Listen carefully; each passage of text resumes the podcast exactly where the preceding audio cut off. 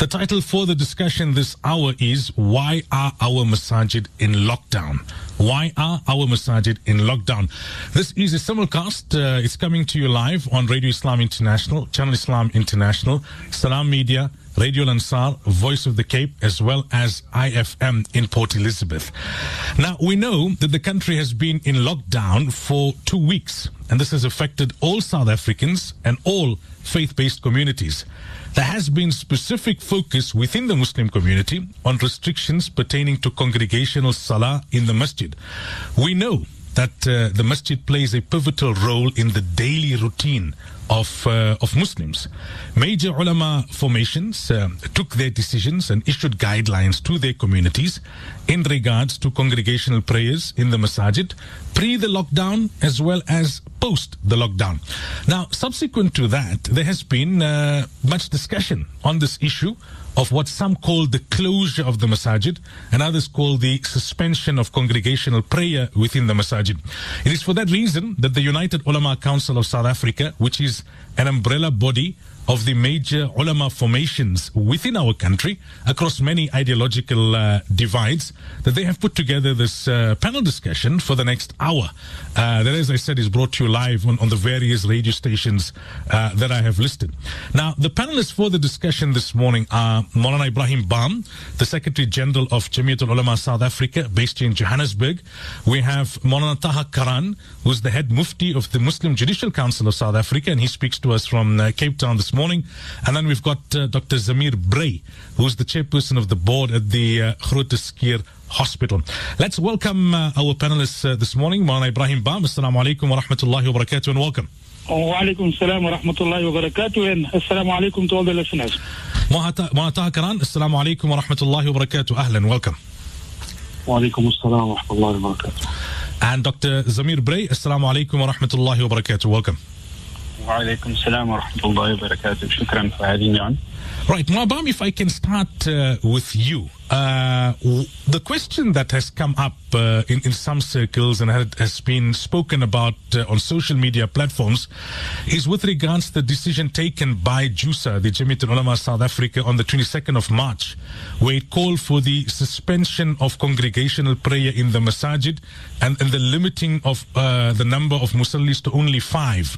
Now, the question that has been asked is that this took place on the twenty-second of March, at the time when government had not called for a lockdown yet, at the time when government was permitting uh, up to one hundred people for, for congregation in public. Why did JUSA take that decision at the time, even before government had uh, had insisted on, on such measures? Well, JazakAllah for the opportunity. Firstly, uh, I would like to start off the program by, you know, this whole particular uh, type of um, impression that is created that ulama or specific ulama or specific ulama organizations are those who are calling for the closure of the masjid. And as such, they are, in a particular way, they are branded.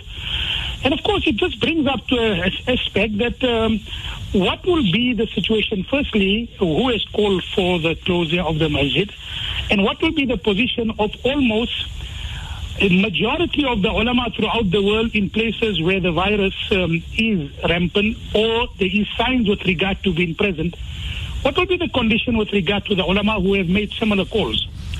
So would Darul Uloom Deoband, which is regarded to be the alma mater of many ulama who have called for people to respect the lockdown in India, would they be equivalent to calling people to stay away from the masjid? Would they be amongst those who say that uh, you must not go to the masjid, and as such they don't have love for the masjid? Would the entire consensus of the U K ulama who met recently in the north of England, and of course they were very, it was a very robust debate. I'm, I'm privy to many of the people who had participated in that, uh, in that mashwara, and they came up with the conclusion that yes, this is the right thing to do, call for the closure of the masjid. So when people call for the closure of the masjid for a particular reason, what is the situation? Are they people who are against the masjid, or they're calling for a particular reason? Now, when we look at what actually is the situation, the classical fuqaha have clearly, in certain situations, suspended uh, jamaat in coming to the masjid. It's a well-known fact that in the time of torrential rain and downpour, mm. um, in Nabi Karim sallallahu alayhi wa sallam, and that is where we got this, ala sallu fi buyutikum, sallu fi rihalikum, sallu fi rihal, go and read your salat in the in, in at home.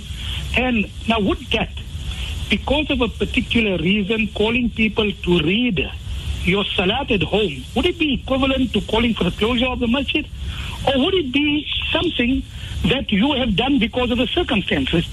And there's no doubt whatsoever that this was because of circumstances, because of the virus uh, being a situation of spreading, and because of it being the cause of the loss of the limb, limb or the loss of life. And the ulama have made mention, and maybe I can just steal a quotation from Maulana Taha, who when he called for, and when the M J C called for the suspension of the Jamaat, they mentioned with regard to Imam Nawawi rahmatullahi alayhi, saying, where there's a fear of life and the fear of a loss of limb, then these are situations that can call upon people, or the ulama, or the responsible people, to call for Uh, a suspension of people coming to the masjid. Mm-hmm. And of course, there are many other reasons, as I will go along making mention, what was the reasons and what was the wisdom in us making mention with regard to it. Mu'atai, if I can bring you in at this juncture, some have argued that why should uh, congregational prayer in the masajid be suspended when uh, people are not restricted in as far as the taxi ranks are concerned, where shopping centers and, and shops where, where, where essential items are purchased don't practice social distancing. They, they seem There seems to be laxity from the side of government. There seems to be concession from the side of government when it comes to uh, taxi ranks, when it comes to, to shops and that kind of thing. Uh, these people argue that um, the masjid is also an essential service. It caters for an essential uh, spiritual need. There's a greater need to be in the masajid uh, at the time of crisis. Uh, what are your thoughts on, on, on such a perspective? Bismillahir Rahmanir Rahim. Alhamdulillah wa sallallahu ala Sayyidina Muhammad. Um, this argument is very commonly heard, and uh, it's understandable where it arises from. Uh, it is rooted in an idea that says that everyone should be treated equally. Mm-hmm. And if the masajid are going to be closed down, why not the others as well? Uh, I want to take the discussion somewhere else, however, related to the root of the problem. The root of the problem is, in what spirit did we take the steps that we have taken? And this latches on probably to uh, the question which you asked Maulana Bham before this. Mm-hmm. Uh, why did we call for the closure of the masajid? There are two approaches that we can take in this regard. Yeah. There is the one approach that we can take in terms of our civil rights. We are citizens of a country, and we should be treated uh, just as everyone else is treated. And if the supermarkets are going to be left open, why should we not? Um, I understand this argument. However, what I find uh, rather...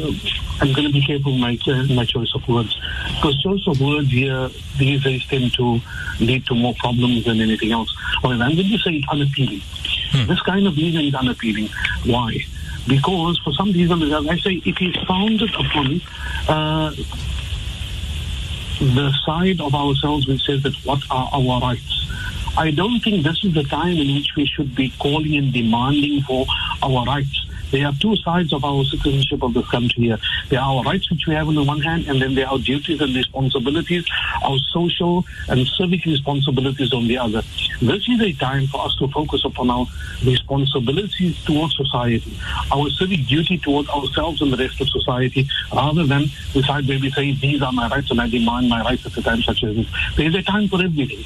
There is a time when you join both of these together. There is a time when you focus upon the one to the exclusion of the other. There is a time when you focus upon the the other to the exclusion of the first.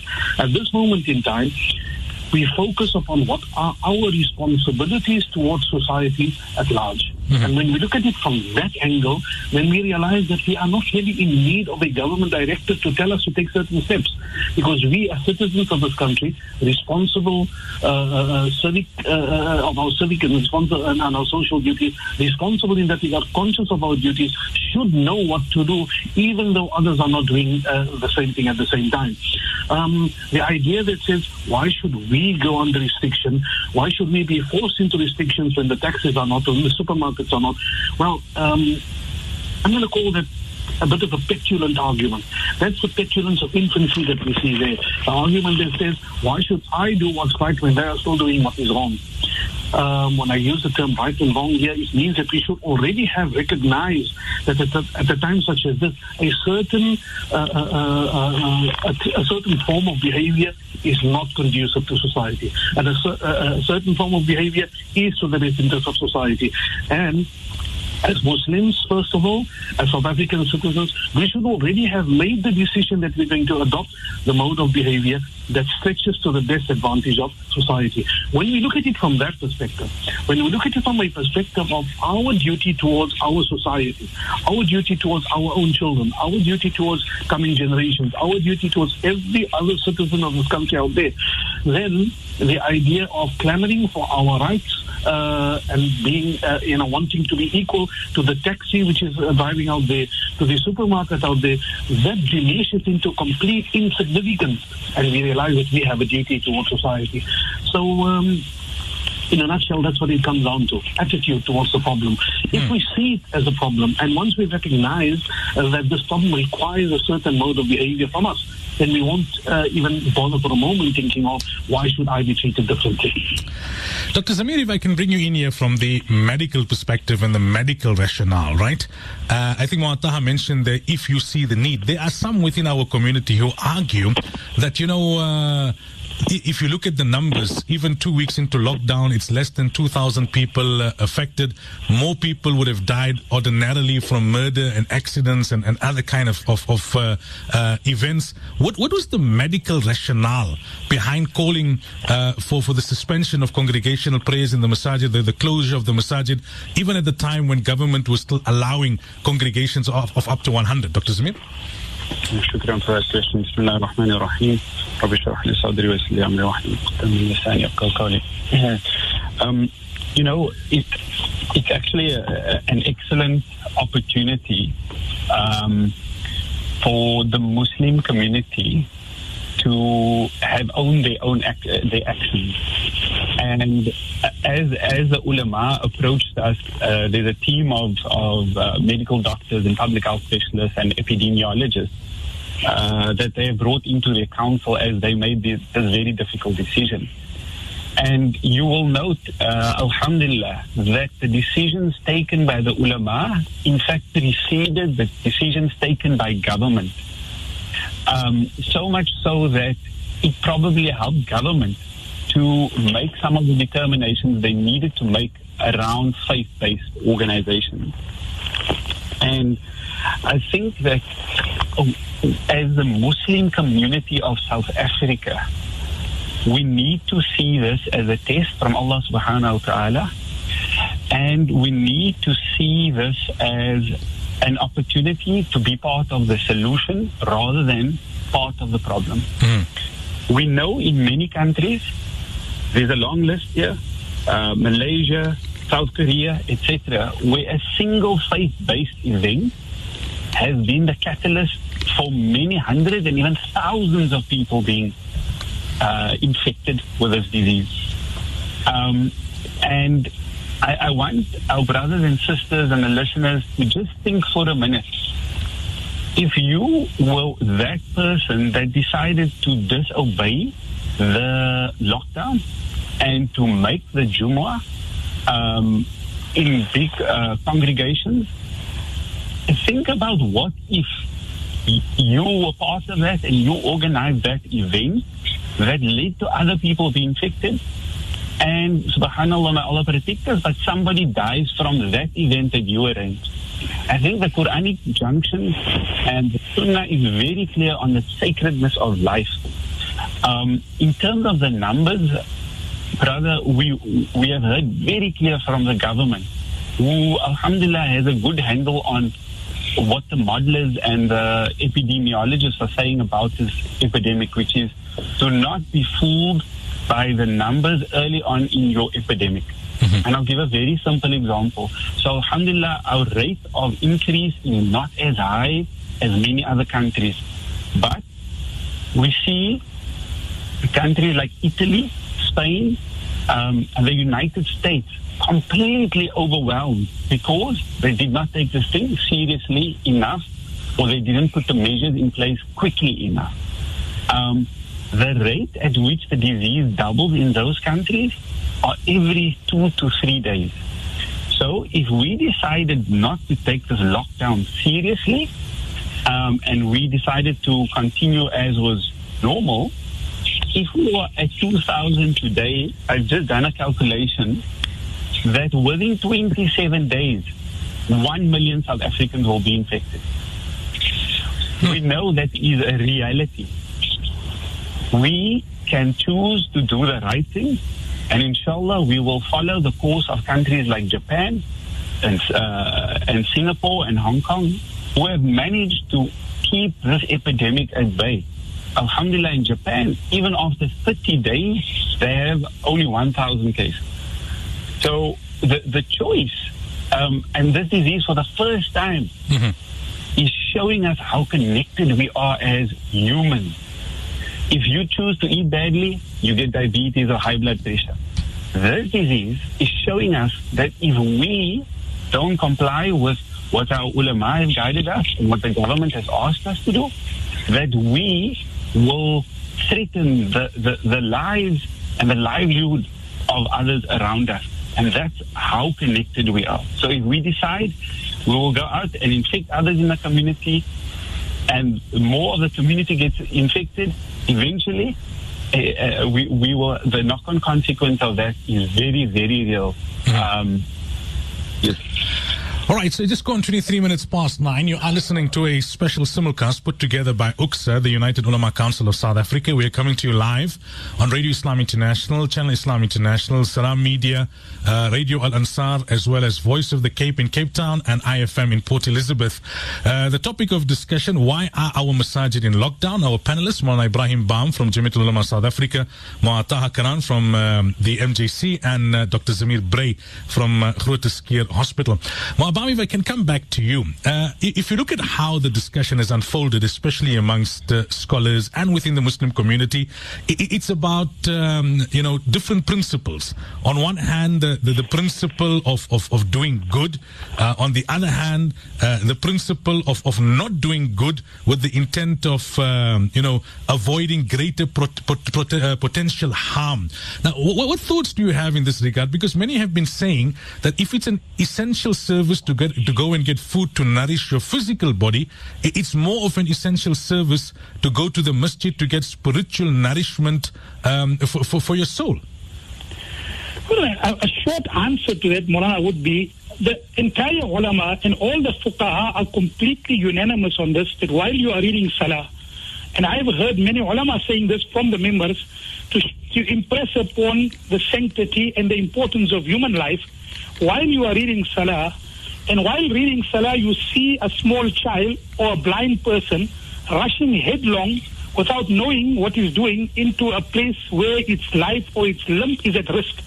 And it's about to fall in a ditch, or is going to fall in front, or go in front of a car, unknowingly, unwittingly. But ask any alim what's your situation and what is your um, responsibility at that time. Can you say that, listen, I need to be physically nourished and I need to be, I mean, spiritually nourished, and uh, the life of a person is not as important as regard to my in my salat? Yes, we know. Salat is the most important thing in front of Almighty Allah subhanahu wa ta'ala.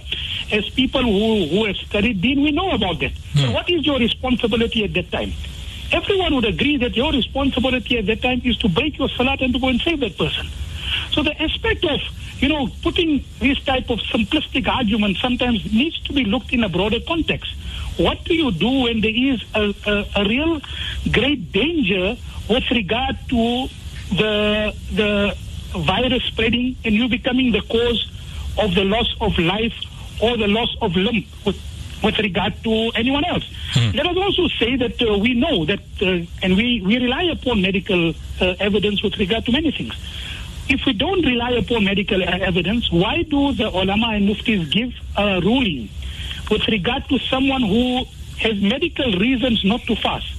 What do we tell such a person? If the doctors tell you that it is harmful for you to fast for your health, then accept the doctor's recommendation.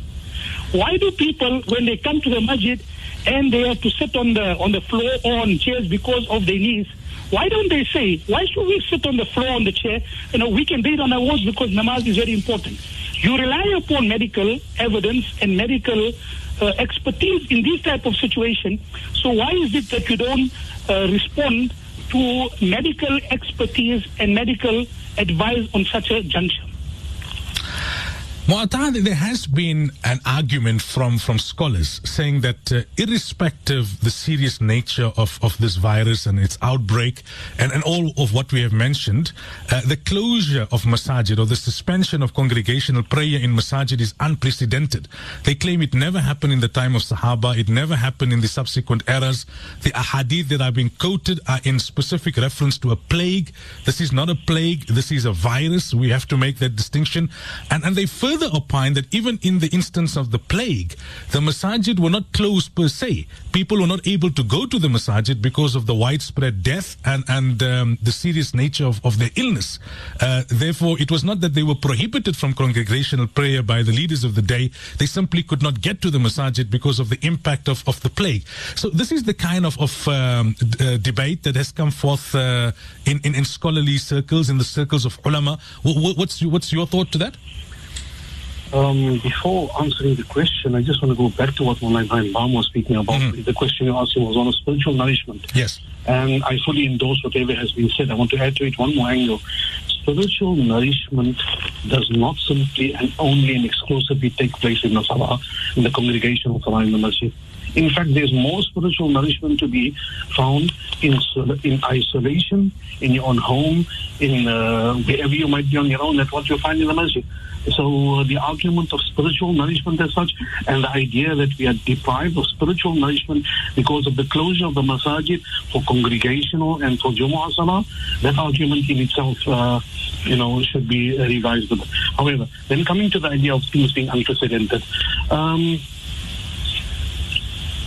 let's just uh, uh, have a survey of what happened uh, in history with regard, uh, with regard to our ummah mm-hmm. and uh, uh, plagues and, and epidemics. Uh, we have had a number of incidents in the past, number of incidents in the past, and uh, uh, you know, these things are not new. They're not twenty, uh, twenty, twenty or twenty-first century phenomena. They've been with mankind since time immemorial. They will remain with us for a long time still to come. So uh, when we go back, let's just quickly do a survey and see what happened in the past. If we have to go back, Uh, we can go back uh, as far as when. We can go back right to the time of Sahaba radiallahu anhum already. Um, in the eighteenth year after the Hijrah, uh, the famous uh, plague of Amawas took place. Amr ibn al-As radiallahu anhu took the Sahaba radiallahu anhum and told them to tajabbalu. Uh, go out into the mountain peaks, go out into the bottoms of the, the, the valleys where there, there are no people living.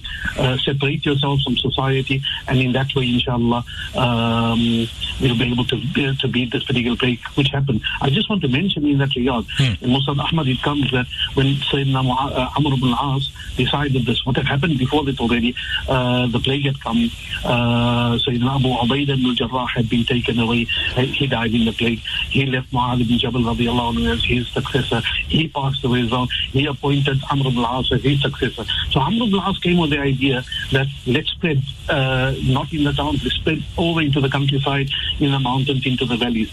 At that moment, there was another Sahabi. That other Sahabi goes by the name of Abu Wasila al-Hudali. And he very vehemently criticized Amr ibn al-As radiallahu anhu for this. And he said to him, "Kadabta wallahi laqad sahibta Rasulallahi sallallahu alayhi wa sallam wa anta sharru min himari hada." I'm also a Sahabi, and you are worse off than this donkey of mine. You don't know what you're doing. He's uh, telling Amr ibn al-As. Amr ibn al-As told him something very important for us to take note of. He says, "Wallahi ma aruddu alayka ma taqul." I'm not going to respond to you right now. This is not the time for bickering and argument. This is what Amr ibn al-As is basically saying. And he orders the people spread out, and they go out uh, into the countryside. They uh, create effectively what amounts to what we know today, social distancing. Within a few days, the plague is beaten. This news reaches Umar ibn al-Khattab radiallahu anhu, and he approves of it. Um, we go on. In the year three eighty-five, three ninety-five, I think it is, um, three ninety-five, in Tunisia, there was a similar plague. Now, what happened? Let's just see. A plague happened, waqa'a waba'un 'azim, a great epidemic took place. And then what happened? The the, the outcome of it was خلت المساجد بمدينة خيروان. The masajid ran empty in the city of Khayrawan. Uh, the masajid ran empty means what? That people were dying to such an extent that at the end of the day there were barely any people who could come to the masjid any longer. People either died, or people were so ill, or people were so afraid of what was happening that they couldn't do that. They couldn't even come to the masjid any longer. Uh, we jump the year four hundred forty-eight. Um, to uh, Cordoba and Seville in Spain. Exactly the same kind of thing happened, uh, uh, an epidemic strikes, and at the end of the day, حَتَّى بَقِيَتِ الْمَسَاجِدُ مُغْلَقَةً بِلَا مُصَلِّمٍ. Uh, yeah, uh, Imam Dhabi mentions, to such an extent it struck the society that at the end of the day the masajid would remain closed because there were no musallis to make salah in them any longer. The very next year in Baghdad, Ibn al-Jawzi mentions in Al-Muntazam, خَلَتْ أَكْثَرُ الْمَسَاجِدِ مِنَ الْجَمَعَةِ. Most masajid could not even make the Jama'at Salah any longer because there was no one to come out. Uh, eight hundred thirty-three, Ibn Hajar al-Asqalani mentions um, a similar kind of thing happens in Egypt, that barely anyone could come to the masjid. eight hundred forty-eight again, uh, a similar thing, and he says that um, people were dying at the rate of one hundred, uh, one thousand people per day, um, and uh, uh, there was barely anyone to come to the masjid. eight hundred twenty-seven in the city of Makkah, around the Kaaba itself. Um, Ibn Hajar mentions that, uh, you know, there were four maqams around the Kaaba, the Shafi'i maqam, Hanafi, Maliki, Hanbali. He says three of the maqams, the imams were not even coming to the, the masjid any longer because there were no musallis. The one maqam that was left, the one at Maqam Ibrahim, uh, where the Shafi'i imam used to stand, he used to make salah with only two people. This is the Kaaba. This is uh, in front of the Kaaba. Three three Jama'at completely uh, uh, uh, without Musalli, not even the Imam coming. One Jama'at left with one. So when we look at history, what mm. plagues and epidemics have done in history, when we ask ourselves now, there are two ways in which we can look at something. We can look at it prospectively, or we can look at it retrospectively. In other words, after the event, we look back and said, wow, look at what this has done, na'udhu billah, so many people have died. Or we can look at it prospectively. We're in a position right now to see the problem in front of us prospectively. We can say here that we can let this exactly the same thing happen. We can let the plague run wild while we go on with life as normal, uh, only for our historians in fifty and one hundred years from now to write that in the city of Johannesburg or in Cape Town or in Durban or wherever it might be, a plague struck and the masajid ran empty, not because the ulama or the government or anyone else prohibited them, but because there were no musallis left to come to the masjid any longer. So, as-sa'idu man wa'idha bi ghayri. Our Nabi sallallahu alayhi wa sallam teaches us that, you know, an intelligent and a fortunate person is he who learns a lesson from someone else. And la yuldahu al-mu'minu min juhrin wahidin marratayn. A mu'min, a believer, does not fall into the same hole twice. So we see what has happened in history. If after so many instances we still refuse to learn the lesson, mm-hmm. then there's something very, very wrong with us. So we are in a position right now to take measures. People will still die, we cannot avoid that. But are we in a position to minimize the number of people dying? Yeah. And that by calling for a temporary closure, a temporary closure of the masajid, whilst we are going on with our jama'at salah in our homes, even our ad hoc jumu'ahs in our homes, that is the extent of it. In the masjid, the muazzin and one or two people are still making salah. That is the extent of what there is right now. But all of these measures together, a prospect, uh, prospective approach, in which a, a precautionary approach by which we seek to avoid the problems that have happened yeah. in the past. Well, just for the sake of clarity, so I want to ask you a quick follow-up question. Uh, you know, in, t- in terms of some scholars, they are saying those very examples you have, that you have cited, the masjid ran empty because of the widespread death, but there's no record that the scholars or the leaders of the time actually prohibited the people from coming to the masajid. They actually told them uh, about social distancing in terms of place of residence and that kind of thing, but there's no precedent in our history uh, that would tell us that uh, there was this actual ruling from the scholars or the leaders that people, the masajid should be temporarily closed or the congregational prayer temporarily suspended, and hence uh, the accusation is that what the scholars have done now here is unprecedented in Islamic history. Yeah, um, two answers to that. The first part of the answer is um, what I've already said, that when we know this is going to be an outcome, or when we persu- we'll be persuaded by the evidence that this, this will be the outcome, then we have one of two choices to take. One is we can stick literally uh, you know, to the letter of what's contained in the books and say, well, they didn't do it, therefore we will not do it. Yeah. Uh, the other part of it, the other approach is that we say, we know what this outcome is going to be, and we know that our Sharia holds human life uh, at the, in the highest uh, esteem, and therefore we are going to take this particular step here mm-hmm. um, to avoid what's going to happen there. That's one side. The other side is this here. To what extent should we stick to the letter of what is contained, or stick to the silence which is not contained within the books? To what extent are we obliged to do that? Mm. And secondly, when a specific ruling is found in a uh, uh, in a book of fiqh, or in a number of books of fiqh for that matter, um, you know, to which extent is it binding upon all of us, and to which extent are we bound to see it as the correct and nothing but the correct way? Uh, let's mention a few examples in this regard. But before I go to those few examples, let's just uh, uh, jump the gun very quickly in between and say that did our fuqaha ever uh, uh, uh, contemplate and envisage a situation in which Jumu'ah should be suspended, for example? Did they or didn't they? Hmm. Um, If we look at, for example, in Al-Muhit al-Burhani, it is quoted, the Hanafi textbook for Ibn Maza al-Hanafi, quite a large book, and it says that Faqih Abu Ja'far Hindawani, Faqih Abu Ja'far Hindawani was of the Hanafis who was so uh, uh, erudite that he used to be called the younger Abu Hanifa. Abu Hanifa Saghir was his name. And he mentioned specifically that إِذَا نَهَاهُمْ, when the Imam, when the ruler of the time, prohibits the people from making Jumu'ah, مجتهدا بسبب من الأسباب, and his prohibition is based upon a very good reason, لم يجمعوا, then they should not make Jumu'ah. Mm-hmm. So there is precedent, but the precedent wasn't stated with regard to a specific incident. It was stated in principle, in general. The Shafi'i fuqaha have stated that an excuse for the abandonment of Jumu'ah or Jama'ah can either be khas, very specific to one person. In other words, that person is suffering from an illness, so he doesn't have to come to the masjid, neither for Jumu'ah nor for Jama'ah salah. And uh, on the other hand, they say the huda might be harmed.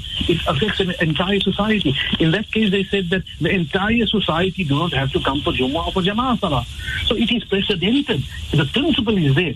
The principle, but if we are expecting the principle to be spelled out in terms as specific as if you have a coronavirus, uh, then you must still come to the masjid. You're not going to find that. Yeah. Not going to find that. The, the, the, the precedents are in place anyway. But let's just look at a few other instances in which our fuqaha gave rulings. And, you know, whatever our fuqaha said in the past, Allah Rasul, we respect it, but we, we acknowledge it to be the efforts of fallible human beings that might or might not be wrong. Mm-hmm. They might be right at times, they might be wrong. You know, I remember, I call to, to, to mind at this moment in time now, Imam uh, Shamsuddin Ramli in his fatwa, there's a statement, uh, a person comes from Aragon in Spain. I want you to understand. And they say, Aragon in Spain, this is the north of Spain. This is in a time when they were already, the northern uh, provinces of Spain were reconquered by the Christians, and Muslims were living under a Christian ruler at the time, but they were living in peace. They were living in safety, and a person comes from there, and he comes for Hajj. And on his way back, he passes through Egypt, and he asks Imam Ramli, he asks him the question that, uh, should I go back to my country, or must I stay here? Staying here means I won't go back there because there's a Christian ruler and they might just, you know, uh, take steps against us and exterminate Islam. Imam Ramli gives him the answer. He says, you cannot stay here. It is wajib, it is incumbent, it's obligatory upon you. You have to go back to your country. You have to.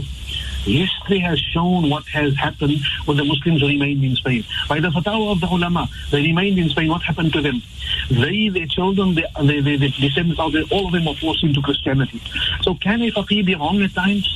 I think with the benefit of hindsight, which is the most perfect of sciences. When we look back, we can say that Imam Ramli's fatwa was wrong in that particular case. I remember my own father, rahimahullah, his copy of I'anatul Talibin.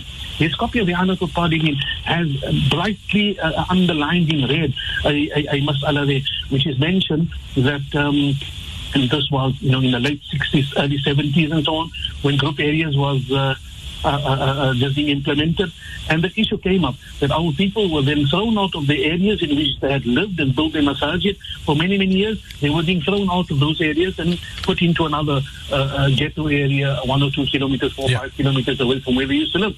And then there's a fatwa in the kitab which says, when you are driven out of your home in that way, then Jumu'ah is no longer wajib upon you, because this, you, you are not a mustawfin, you are not a resident in the area, you are being forced into that area, and your intention is to go back to where you came from once upon a time.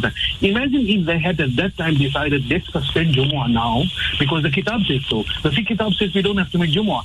And then, you know, when nineteen ninety-four comes, we will go back and make our Jumu'ah once again. And it would have been twenty, thirty years of no Jumu'ah. Mm-hmm. But they took the step of saying, what's in the kitab? Allah Rasul Ayn, but we are not going to practice that. We are going to establish masajid and Jumu'ah in the areas where we are. And they did that, and alhamdulillah, uh, our masajid overflow with, with, uh, with worshippers every Friday, alhamdulillah. And it pains the heart to see that it's not happening right now. But there, there comes a time when the faqir and the fuqaha of the time, the ulama, the muftis of the time, have to think in broader terms than just the specifics of what do we do in the case of coronavirus. Coronavirus is not mentioned to that extent in the kitabs, or the specifics are not outlined in that, uh, to that extent, then we just stick with the fuqaha never said abandon it. We have to look at it prospectively. Let's not wait for history to condemn us. You're listening to a special broadcast uh, coordinated by the United Ulama Council of South Africa. The uh, topic is, why are our masajid in lockdown? Uh, we are coming to you live on Radio Islam International, uh, C I I, Salaam Media, Voice of the Cape, uh, Radio Al-Ansar, as well as I F M.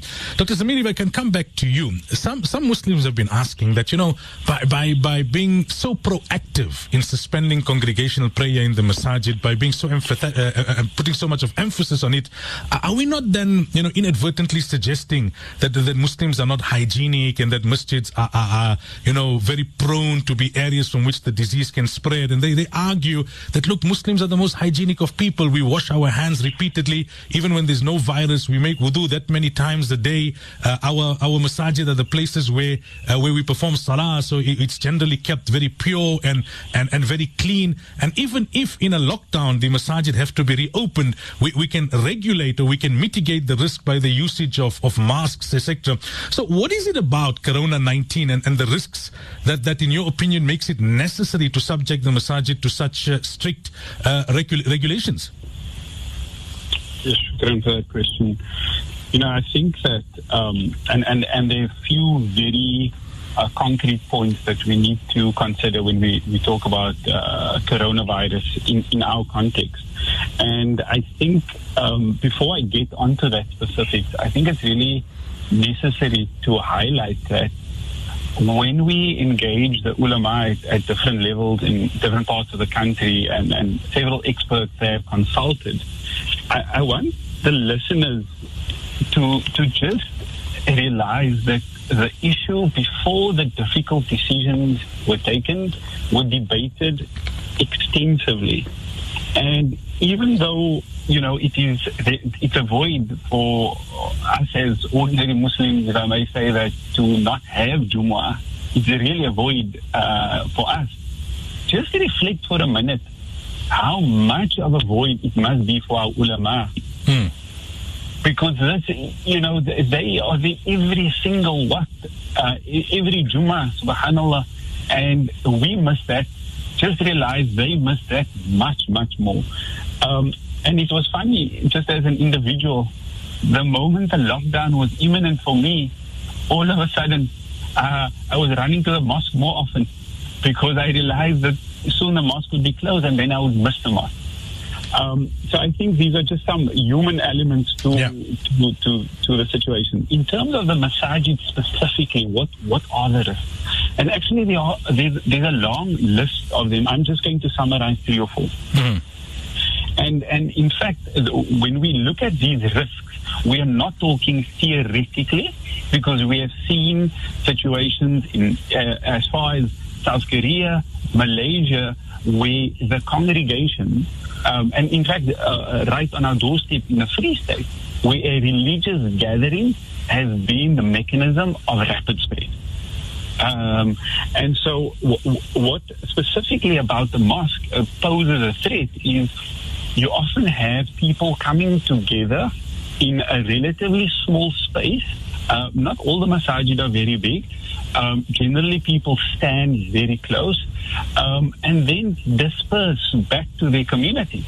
Often, if you look at Jummah as a very classical example, people that come for the Jummah Salah do not only come from that community. They work there, et cetera. It would be nearly impossible if there was an outbreak, as we are seeing from the incident in Malaysia, hmm. where not only did people disperse to other parts of the country, they dispersed to other countries. The contact tracing for, for that particular event is nearly impossible because people disperse so widely. Secondly, um, you know, I think I think we all may have had that experience just doing our, our grocery shop, shopping for the essentials, that uh, somebody sneezes or somebody coughs. and we all turn around and we move and we, you know, hypersensitive to, to that particular situation.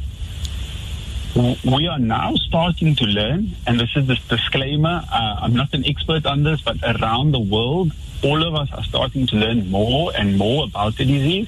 We are starting to learn that there is also transmission before people start sneezing and coughing and becoming symptomatic. The implication thereof, we do not know. It doesn't seem to be that the major source or mode of transmission. But if indeed that is happening, then when you go to the masajid and two days later you find out that you have the coronavirus, it could be that you may have spread that virus already. Uh, the third point to, to note is often, um, and, and maybe this is a neglect on, on the part of us, uh, the, the younger generation, but often the masajid are full uh, with elderly people mm-hmm. who are at special uh, additional risk. The mortality and severe disease that we see in the mortality uh, in, in the elderly is almost ten times more than we see in, in young children. Um, then in terms of the, the, uh, the, the, we can take, you know, there are measures that one could take to reduce the risk in the masajid. But it's not only about the individual being clean. There are surfaces in the masajid that we don't have an option of whether or not to come into contact with. For example, the mat, uh, the caps for the wudu, for, for all of those things. And I think that, you know, it, it's at, at a time like this that the, the, the medical fraternity and the ulama work together, and we have come up with a united position uh, respecting that the ulama have taken all of these considerations into account mm-hmm. and deemed it more of a risk at this particular point in time. May Allah make it pass quickly, inshallah. Um, if, if I can just interject there very quickly, Doctor Zameer, you know, uh, if, if there's a masjid, like this is not going to work in the informal areas, they don't have the funds, the finance, but if there's a masjid in the upper class area that says, we've got the money to sanitize the entire masjid after every salah, to give everyone a mask, to give everyone gloves, we should be allowed to open during the lockdown. What would your medical opinion be? There, there is, well, firstly, I think we should just consider the law, hmm. but I think, in, I, I, and I can, cannot comment on the, the, the, the Sharia perspective, but even with all of those measures, there is still the risk that individuals will come into contact with each other. Um, we have seen, and, and actually very tangibly, I'm working with the Department of Health uh, um, in the Western Cape. And we are trying to limit people's exposure to each other, coming to collect medications in health facilities. Mm. This is essential, life-saving medication. And we are struggling to be able to control that as health professionals, as health managers, as public health specialists, even with all of the measures that you have described. So I think to to want to, to try and do that uh, and disregard um, the thought processes that the ulama have undertaken uh, and the law right. at this point is the wrong thing. And I also think um, one really important point to drive home is the actions. We are seeing this globally. If you look at twenty or thirty countries, the actions taken early on in the epidemic have a much bigger impact on what the curve looks like later on in the epidemic. All right. Maulana, if I can... Yes. Is it Maulana? I just wanted to add to, yeah. Yeah, okay, very quickly. I just wanted to add uh, to that same uh, uh, discussion there. Mm. You know, there appears to be the understanding that masajid, for some reason, either on account of our behavior, supposed behavior, or on account of the sanctity uh, of the space that is a masjid, that we are exempt somehow or the other, either physically or metaphysically. Uh, the, the, you know, evil doesn't happen in the masajid, uh, viruses do not uh, take root in the masajid, and I think there's been something of this nature making its found on, on, on, on social media very recently as well. I think we must understand that whatever happens can happen outside of the masjid, can happen on the inside. There is no guarantee from Allah and Rasulullah sallallahu alayhi wa sallam side that this will not happen. This, if, if, if coronavirus is a physical thing, consider the fact that Abu, uh, that Umar radiallahu anhu uh, and uh, Ali radiallahu anhu, both of them were murdered inside of the masjid, in the mihrab. Hmm. They were murdered. physical harm, physical evil happening inside the masjid. If you consider metaphysical, is this thing metaphysical, then consider the fact that the jinni, the evil jinni, the tried to attack Rasulullah sallallahu alaihi wasallam. So in the masjid, Nabi sallallahu alaihi wasallam caught hold of him and who then tied him to the pillar of the masjid and showed the Sahaba, look, this is the jinni that tried to attack me. Uh, he didn't do so for reasons mentioned in the hadith. So whether it's physical, whether it's, it is, it is metaphysical, evil is, is quite possible to happen inside of the masjid. So if the coronavirus is a physical thing, it can take root in the masjid as much as we haven't been able to even cleanse our masajid from athlete's foot. Yeah. This one is, you know, a, a, a thousand times more, uh, not necessarily lethal, but contagious than that. And physical harm can happen in the masjid as well. We should not, at a time such as this, labor under this kind of assumptions. This kind of assumptions will uh, will prove lethal in the long run. Moabam, we know that there has been a call on social media uh, and a petition doing the rounds that uh, government should be engaged to open the masajid even during the period of lockdown. Uh, what is Jusa's position about uh, the call to have the masajid reopened during the lockdown? And if you're not in favor of it, uh, w- would you leave the space for those who want to exercise their constitutional rights and engage government in this regard? Uh, or would you oppose it? And, and if so, why? First, first, before I just go on, I just mm. to add on to what Maulana Taha had said. Of course, he is much more academically expert than what I am. Uh, but, you know, the aspect of, he gave so many beautiful examples of the masjids being closed in the various phases of Islamic history. And for people to say that that was only because of circumstances and not for ulama to be able to tell people, I, in a similar manner, is there any type of specific reference that the ulama told people, go to the masjid irrespective of the plagues that are taking place? Would any alim tell someone, for example, in Cape, Cape Town, where there are a lot of gang warfare, and there's a gang war or taking place right outside the masjid, and tell someone, the masjid and Jamaat is so important, go there even if there is a gang war that is taking place outside the masjid? I think I think that particular aspect and that question that is being phrased, just as Maulana has given examples in history that the masjids were closed. Hmm. And that is a reality, and we have to take into account that particular reality. Reality, and I think also the other point, you know, the the people have said the epidemi- epidemi- whatever the epidemiological function is near to the exponential function. It means that every doubling that happens in the in terms of cases, uh, the previous infections combined, whatever doubling that takes place in terms of infection, uh, that means if the hospital is full. And that is a great concern, and that is the reason why people have put into place these types of restrictions. You will need another hospital slightly bigger to cope with the new infections. Mm-hmm. And another point that we have to keep in mind is, in risk assessments, is it better to overreact or underreact? We all know, with regard to the medical fraternity, whenever a person comes in with a, a situation, they normally always overreact and underreact. And that is perhaps better in terms of a risk assessment. Now, coming back to the question that you have posed, I think a very important point here. And let me go back to speak about one of our great scholars, Hazrat Maulana Hussein Ahmad Madani Rahmatullahi. Maulana Madani Rahmatullahi, many, many years back, had made, you know, a prediction, which today is coming true. He said a time will come when nations will be based on territorial boundaries and not on the basis of religious affiliation. And he not only said that, he acted upon it. When he came back from Malta, at that time the, the Muslims and Hindus got together to make a statement against British rule. And there was a non-cooperation movement. The non-cooperation movement was essentially started off by the Hindus of India. Maulana not only told the Muslims to participate in it, he wrote articles and he called upon the Muslims to participate in the non-cooperation movement, even if it was called by people who are not Muslims. And if you look at that particular mindset of Hazrat Maulana, what did he say? That we are one state. We are we are bound together by the by the state that we are living in. Now, in that particular situation, if we are bound by the state that we are living in, we are going to be part and parcel of it. We rise together, we fall together. It is impossible for you to say, I'm going to be in, in, in health, and I'm going to be safe, because I'm a Muslim, irrespective of the health risk that is posed by people of other faiths, or even vice versa. We are part of one state, we are one people, we are one nation. In terms of our religious affiliation, we will guard that religiously and with great steadfastness and with determination.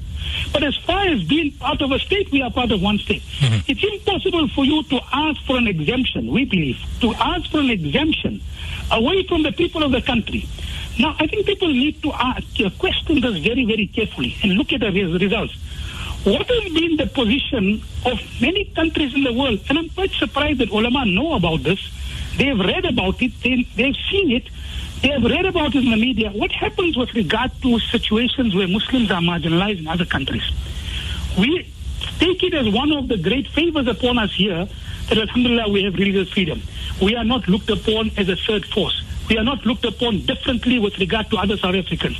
Go and ask those countries where Muslims are regarded to be a third force. Go and ask those countries where they are looked upon as a fifth column. Go and ask those countries where they are marginalized.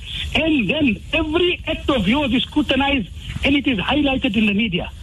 So when we are part and parcel of this country, and we are part of a nationhood of people who are in South Africa, if someone within the con- uh, the, the, the, the community does something that he feels it in his in his view, in his suggestion that it is something that is beneficial for the country, or beneficial maybe not for the country but for the community.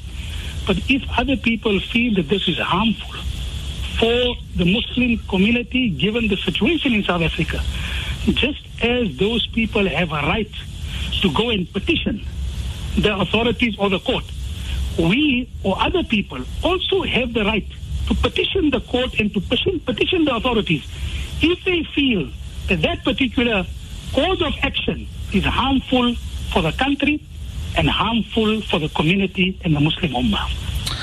Maulana Taha, in terms of the way forward, right, the president is uh, about to address the nation later today. The lockdown uh, was formally announced up to the to the seventeenth of April. Now, the M J C took the position of calling for the suspension of congregational prayers or the so-called closure of masajid even before the lockdown, even at the time when uh, the government was permitting up to one hundred people to congregate.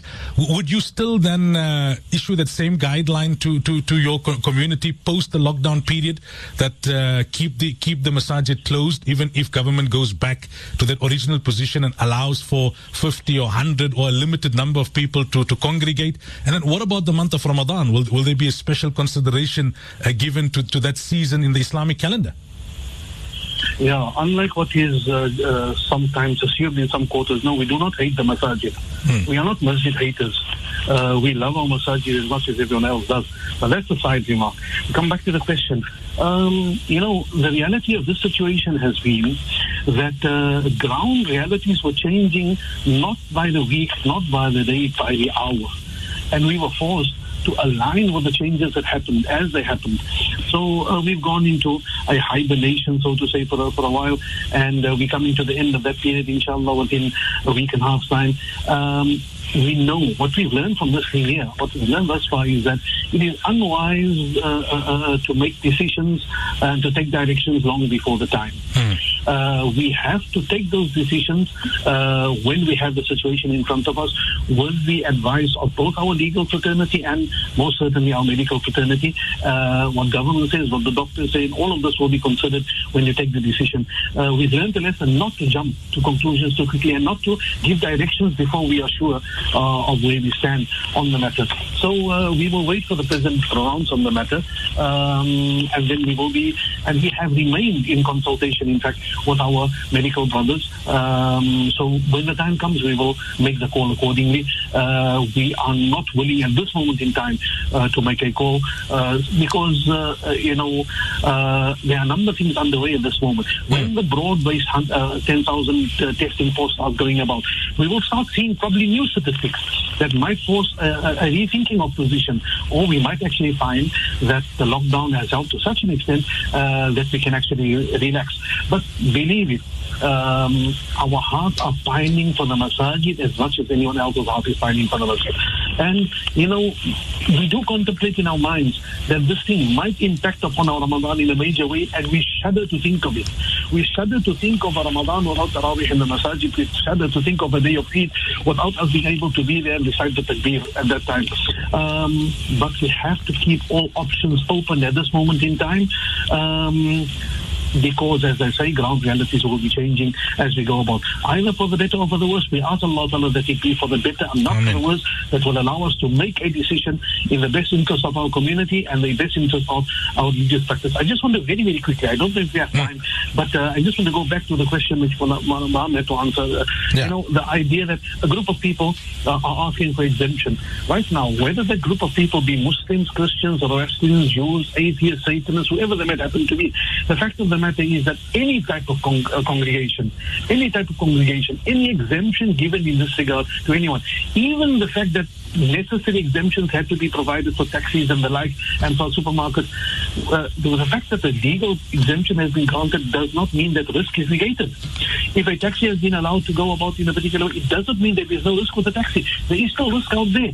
So um, and, uh, a particular group of people, a particular number of masajid might be asking for exemption, and the rest of us, the ninety percent of uh, ninety-five or ninety-nine percent of masajid might not be asking for that, that exemption. But the masajid which do uh, may not happen, but if any group of masajid do get that uh, exemption, they become a risk to the rest of us. This virus doesn't ask where it should spread from. It's not going to say the masjid of town X will be the one that will spread from, town Y will not spread from. It doesn't ask who is more pious and who is not. It doesn't ask who's upon Haq and who's upon Batil. It doesn't ask who's a Muslim and who's not. Hmm. So, um, although it might be seen from a purely legal angle that people have the right to petition the Constitutional Court or the President or the Minister uh, for exemption, Um, it affects the rest of us all the same. Yeah. I just want to very quickly give a comparison. Hmm. You know, uh, for the past twenty-five years, twenty-five years or so, we've had um, Muslim personal law, an application for Muslim personal law. Uh, this goes back to what I say, nineteen ninety-four, ninety-five, somewhere around there, and eventually it ground to halt because there were some sectors of our community that felt that this is not in the best interest of the Muslim community, and they petitioned against it despite the fact that there were some who wanted it and some who did not want it. So, and that time, if that party would have been told that, look, you speak for yourself and we speak for ourselves, they wouldn't have accepted it. The very same parties today think, we are speaking for ourselves, you stay out of this. Uh, and in this case here, this one, the, the the harm that it holds for all of us, not just Muslims, for all South Africans, all world citizens, is more than clear for anyone else, for anyone to see. We are out of time, but I'm just going to take a few more minutes because there's one, one, one more important issue that we need to get our panelists to comment on, and I'm hoping all the stations taking the simulcast will be able to oblige. Ma'abam, there's been a lot of uh, complaints, you know, cries of disappointment, and, and I, I, let me say even cries of disgust from Muslims about how this, this discussion and debate is degenerated uh, amongst uh, the scholars, the, the, the name calling uh, and, and, and, and, and the slandering. Uh, Way, way too from here. I mean, each person can say, well, it's it's their fault, or they calling me, I'm not calling them. Uh, can, can we still salvage the situation? Can we come across a little bit more respectable to our own community and to the to the broader country? Yes, I think, uh, Moses, again, I just want to comment one mm. more time with regard to what Maulana Taha said about, you know, we all we all pining. When I went to make the announcement in the masjid with whom I am, alhamdulillah, and may Allah keep me that way, attached for many, many years, you know, when we made the announcement, you know, the musallis and the person making the announcement was sobbing. It wasn't as if, you know, something that was taken lightly. And also the aspect, you know, someone asked me for a specific type of, uh, whether they should be part of, you know, this whole particular procedure. And I, I responded. And I said one of the things was, and I think I just want to concur with Maulana Taha had said, that uh, we don't know what's going to happen after the lockdown. Of course, the lockdown is supposed to be till the sixteenth. So let's wait till then and see what happens. And then, of course, if there is a, if one we will reassess. During the announcement with regard to the Jamiatul Ulama, when it spoke about the aspect of suspension and calling people not to go to the masjid and not to congregate, we also made mention that we will see the situation and we will also monitor the situation to be able to advise further. Mm-hmm. Now on your position, I mean, there's no doubt whatsoever the way things are going out on social media. And what I would request to all the listeners and everyone, you know, it doesn't mean that if someone has said it, it's necessary for you to go and be part of the whole situation by forwarding it. I just want to say two, three things with regard to branding and people calling, you know, people's names and calling them different types of, uh, you know, whatever they want to call and whatever types of branding and whatever type of degrading uh, type of things that are there. I look at it, you know, three three things I would like to say in this. First of all, it is based on the assumption. Those people who are making this, calling other people's names, are based on the assumption that we are better and more holier and more pious than you, and therefore we are the pious, we are the Ahlul Haq, we are like this, and you are like that, and whatever it is. So Allah Ta'ala says in the Holy Quran, "Huwa a'lamu bikum idh ansha'akum min al-ard wa in antum ajinnatun fi butuni ummahatikum." Allah knows you before you were conceived. Allah knows you when you were conceived. Allah knows you when you were after conception in the womb of your mothers. Allah knows you. Fala tuzakku anfusakum. Don't scream on the rooftops that you are more pious than other other people. Don't praise yourself. Huwa a'lamu biman ittaqa. He knows who is pious and who is more pious. Is in the hands of Almighty Allah subhanahu wa ta'ala. The second thing is, yeah. with regard to Imam Sufyan al-Thori rahmatullah alayhi, said a very amazing thing. And many times it gives a lot of people great amount of solace and comfort. Imam Sufyan al-Thori rahmatullah alayhi said, "I prefer Allah ta'ala judging me on the day of Qiyamah than even my own parents." Thanks to Allah subhanahu wa ta'ala that Allah has not kept the judging of people's iman in the hands of people. Allah has kept it to himself. Not only to himself, Imam Sufyan al-Thawri rahmatullahi said, "I would prefer Allah making my judgment than even my parents making my judgment." So thanks to this whole particular aspect that the judging of people's character, conduct, iman is not in the hands of people. It's in the hands of Almighty Allah subhanahu wa ta'ala. Thirdly, I would like to say is that, you know, normally, uh, and this is obviously said and we need to put an end to it, that, you know, by all means, uh, go and debate the issues at hand. But uh, ridiculing, in my in my opinion, is a sign of desperation and frustration. When you cannot argue with people, and you cannot win the argument, and you cannot get across to people, then you resort to these type of things, and you resort to ridiculing. So ridiculing is a sign of desperation, is a sign of frustration, is a sign that you cannot get through to people. Mu'ata, if I can ask you also on, on a similar note, you know, in terms of your concluding remarks, uh, yesterday many people were, were voicing their, their concern. Uh, it seems like there's difference of opinion all over the show. Some doctors coming out and disagreeing with, with formations like the I M A, some lawyers, uh, you know, coming out and saying, no, people should be allowed to exercise their constitutional rights and challenge government in court if they so choose.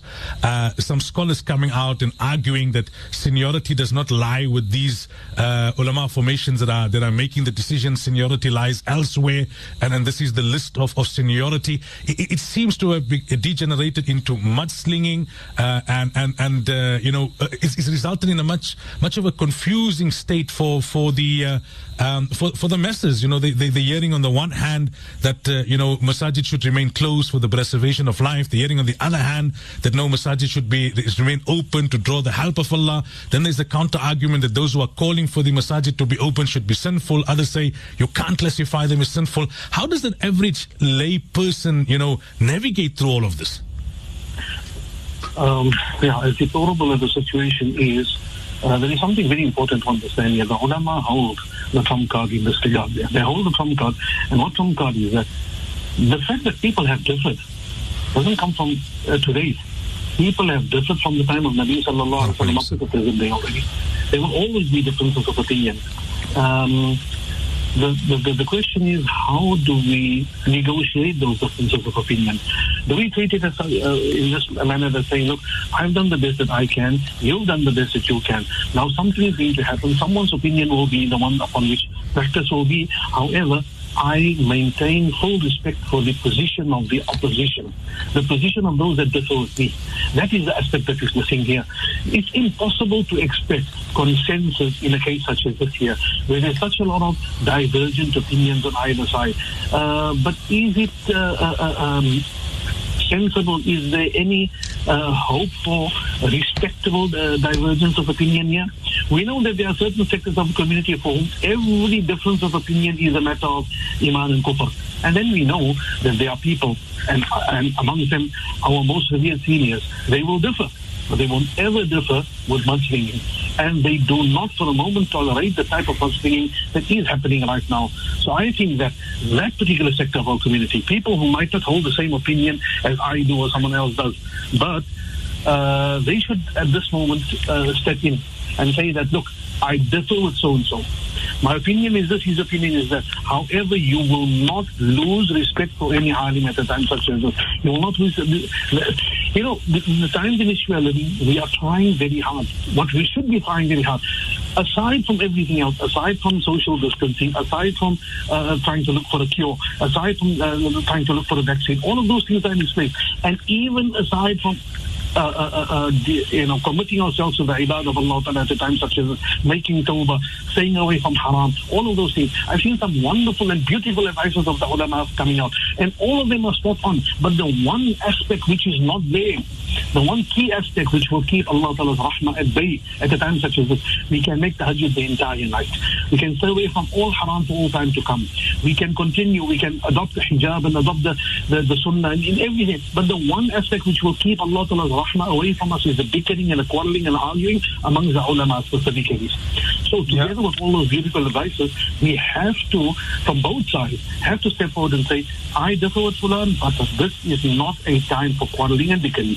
This is a time for us to extend, uh, uh, you know, a husnul dhann, assuming that the other person has the best of intentions at heart, and not doing the, the, the opposite side, which is what, which is sh- shaitan induced. We, uh, we tell yourself and you tell your followers that that person on the other side is an evil person motivated by evil desires that is inspired by shaitan.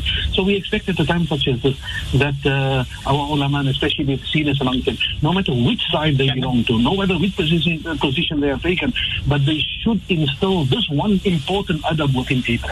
One, one important adab to say that the person who I differ with still remains a person of integrity. If we have lost this, if we have lost the ability to see that there is integrity on the other side, then I fear that the rahmah of Allah Ta'ala will not come down at all. Finally, Doctor Brey, uh, a quick concluding remark from you? Yeah.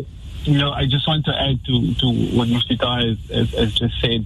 And, you know, um, it has actually been uh, very concerning that many people have uh, uh, approached uh, the experts and the doctors in the field to say this thing is not real. I want to say a very, send a very clear message. We have been in touch with colleagues in the United States and the United Kingdom with tears in the eyes who are saying to us, brothers and sisters, this is very real.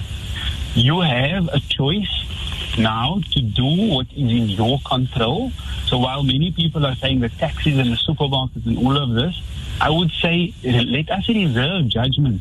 The people queuing in the supermarkets often don't have enough money to stockpile like many of the others. So let us do our bit and be responsible.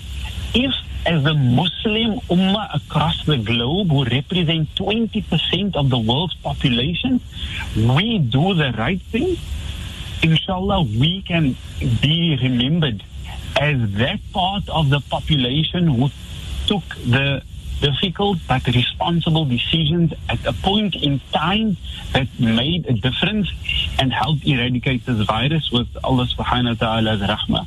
And I, I just want to end on that note to appeal to everyone to take the individual action to do the right thing despite the difficulties, despite the hardships. Um, and and, and uh, the best thing we could do as a community is unite to do the right thing, inshallah. Inshallah. Maulana Ebrahim Bham, Maulana Taha Karaan, and Doctor Zameer Brey, uh, we thank all three of you for your time this morning. May Allah Ta'ala make it easy. May Allah guide our leaders. And may Allah release us from the clutches of this virus sooner rather than later, inshallah. Ameen. Assalamu alaikum wa rahmatullahi wa barakatuh. Alaikum. And to all the listeners of Radio Islam International, uh, C I I, Salaam Media, Voice of the Cape, Radio Al-Ansar and I F M, shukran for listening to this special program put together by the United Ulama Council of South Africa on the topic of why are our masajid in lockdown. From myself, Suleiman Ravat, Assalamu alaikum wa rahmatullahi wa barakatuh.